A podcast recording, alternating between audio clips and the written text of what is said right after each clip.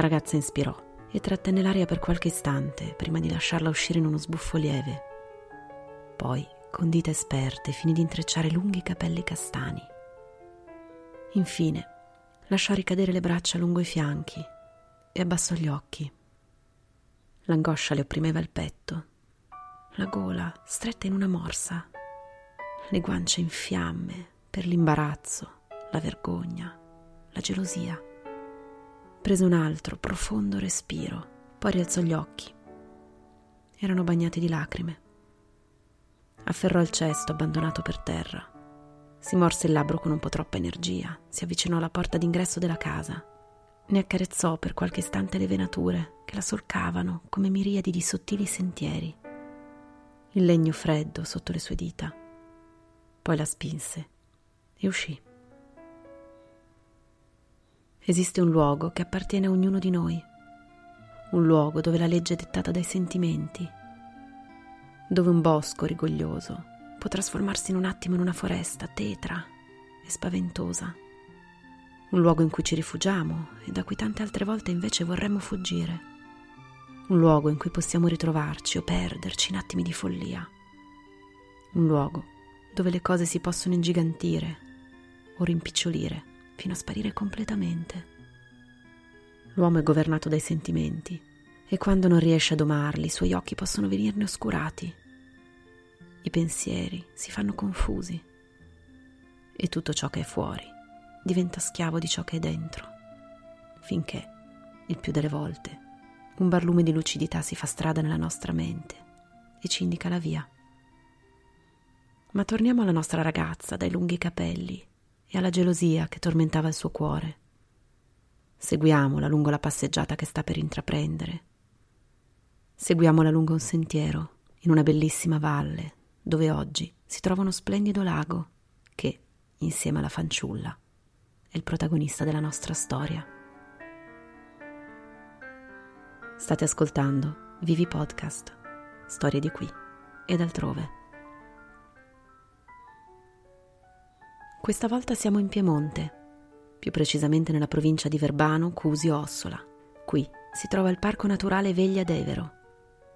La Valle del Devero è una delle più belle scenografiche della Val d'Ossola, con le sue cascate, le distese di mirtilli, l'infinità di alberi che la punteggiano. Ed è proprio qui che si trova il nostro lago, il lago delle streghe, meta ambitissima dalle famiglie che amano fermarsi a fare picnic sulle sue rive luogo meraviglioso e facilmente raggiungibile, con un sentiero che parte da Crampiolo, piccolissima e deliziosa frazione, composta da baite caratteristiche, situata a una quarantina di minuti dall'Alpe d'Evero. Se decidete di fare una gita da queste parti, forse vi ritroverete a camminare proprio sulle orme della fanciulla che quella mattina uscì di casa con il suo cesto a raccogliere mirtilli. Guardatevi intorno e immaginate come doveva sentirsi mentre con gesti automatici raccoglieva quei piccoli e saporiti frutti blu. Era assorta e addolorata e probabilmente si sentiva impotente. Forse qualche piccolo cambiamento l'aveva notato, ma l'aveva semplicemente accantonato, come si fa sempre.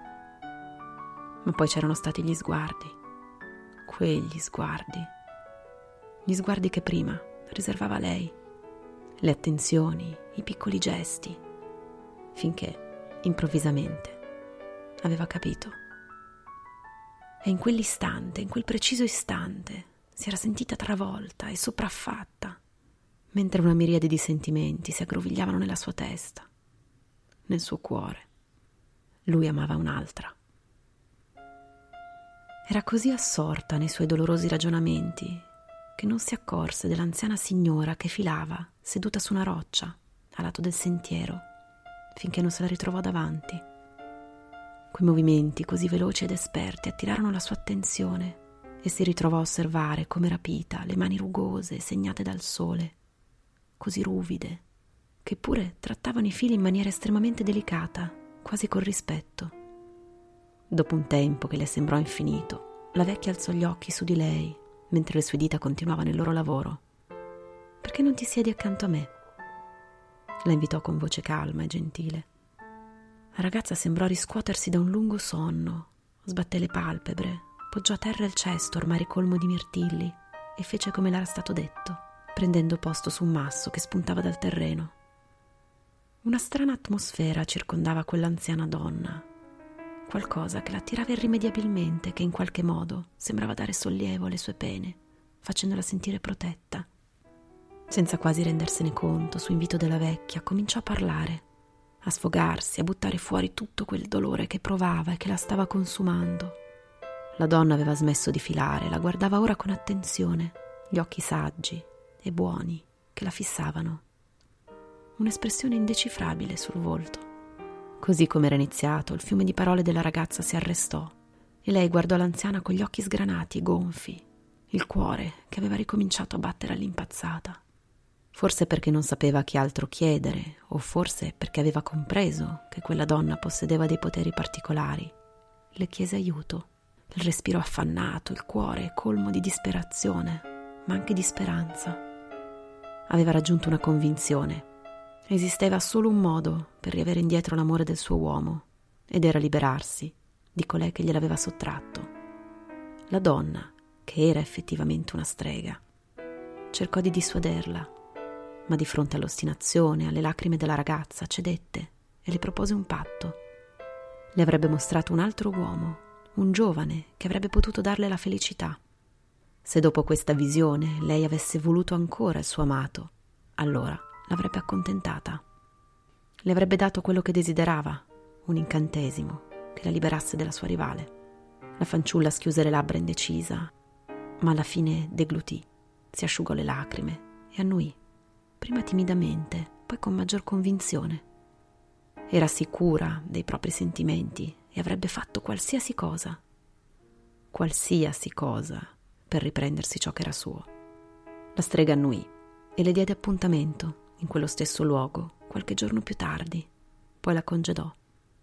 La fanciulla trascorse le ore e i giorni in preda a una febbrile ansia, si sentiva di nuovo fiduciosa e piena di speranza. Quando finalmente giunse il momento tanto agognato, si avviò con passo svelto, il cuore ricolmo di gioia lungo il sentiero. Il vento che soffiava tra gli alberi, gli uccellini che cinguettavano, l'acqua che scorreva in un torrentello poco lontano e il sole che illuminava con i suoi raggi dorati il suo cammino, come a preannunciare quel lieto fine che ella tanto bramava. La natura sembrava accompagnare gioiosamente ogni suo passo e rispecchiava con la sua bellezza la felicità che la ragazza sentiva. La vecchia l'aspettava lì, dove le aveva dato appuntamento, e la invitò a seguirla. Camminarono per qualche tempo fianco a fianco nel verde della vallata, fino a giungere all'entrata di una grotta, scura, buia. La donna si voltò, come a testare la volontà della ragazza. Poi entrambe si addentrarono in quell'antro poco invitante. Il cunicolo si faceva sempre più stretto finché le due donne furono costrette a procedere in fila indiana a ricurve. Alla giovane sembrò che quel tunnel umido e angusto non finisse mai e il suo cuore si era fatto via via più pesante lungo quel procedere. Ella accolse quindi con sollievo l'enorme antro che si aprì infine davanti a loro. C'erano alcune donne intente a filare e un fuoco accogliente ardeva al centro della grotta. La ragazza vi si avvicinò e si sedette, fissando le fiamme infreddolita ma presto la strega richiamò la sua attenzione, indicandole un punto dove la sorgente d'acqua che sgorgava dalla roccia formava due pozze limpidissime. La ragazza sentì il cuore saltare un battito e poi riprendere la sua corsa forsennata. Era arrivato il momento che tanto aspettava. Si alzò, raggiunse la vecchia, poi si fece coraggio e guardò dentro la prima pozza.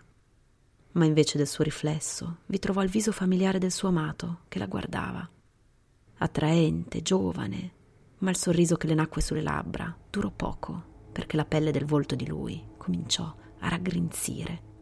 Gli occhi si fecero più chiusi, appesantiti dal tempo e dall'età. Le labbra diventarono sottili, mentre i denti marcivano. La ragazza si ritrasse inorridita e spaventata, ma la strega le ricordò il patto e con molta calma le indicò la seconda pozza. Ci volle qualche secondo prima che la giovane si convincesse ad abbassare lo sguardo, ma infine fece un passo avanti e si sporse.